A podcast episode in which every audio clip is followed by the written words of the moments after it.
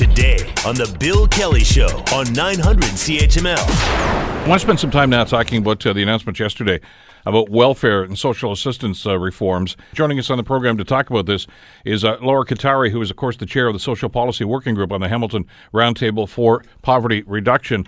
I think the other disconcerting part, and I mean, what we're talking about here is adequacy, you know, enough to live on.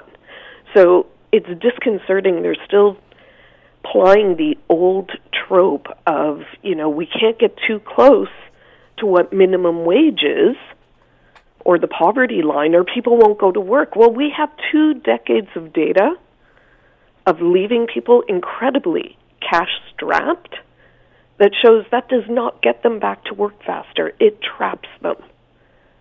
So I'm not sure what the minister was looking at when she thought that but we haven't seen great exit rates at $680 at $733 per month. The Bill Kelly Show, weekdays from 9 to noon on 900 CHML.